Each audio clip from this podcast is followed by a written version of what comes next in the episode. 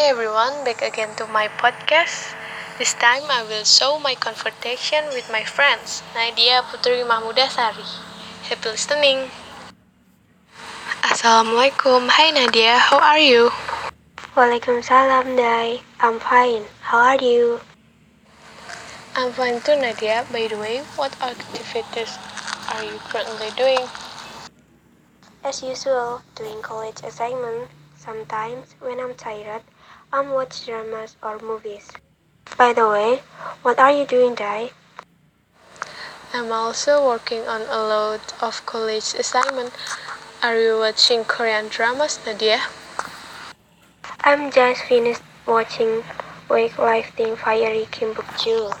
Have you watched it yet? Wow, I've also finished watching it. The drama is really funny. That's right, the drama is very funny. What can do you think is funny?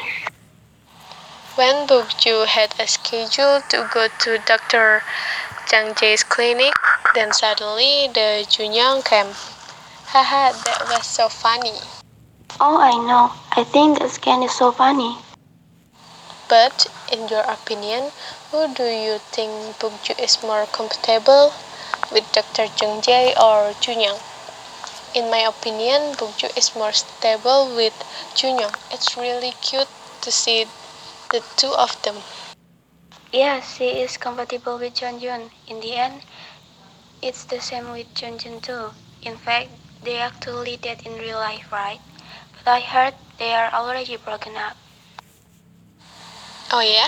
I just found out that they are dating in real life. Wow, I really miss the news.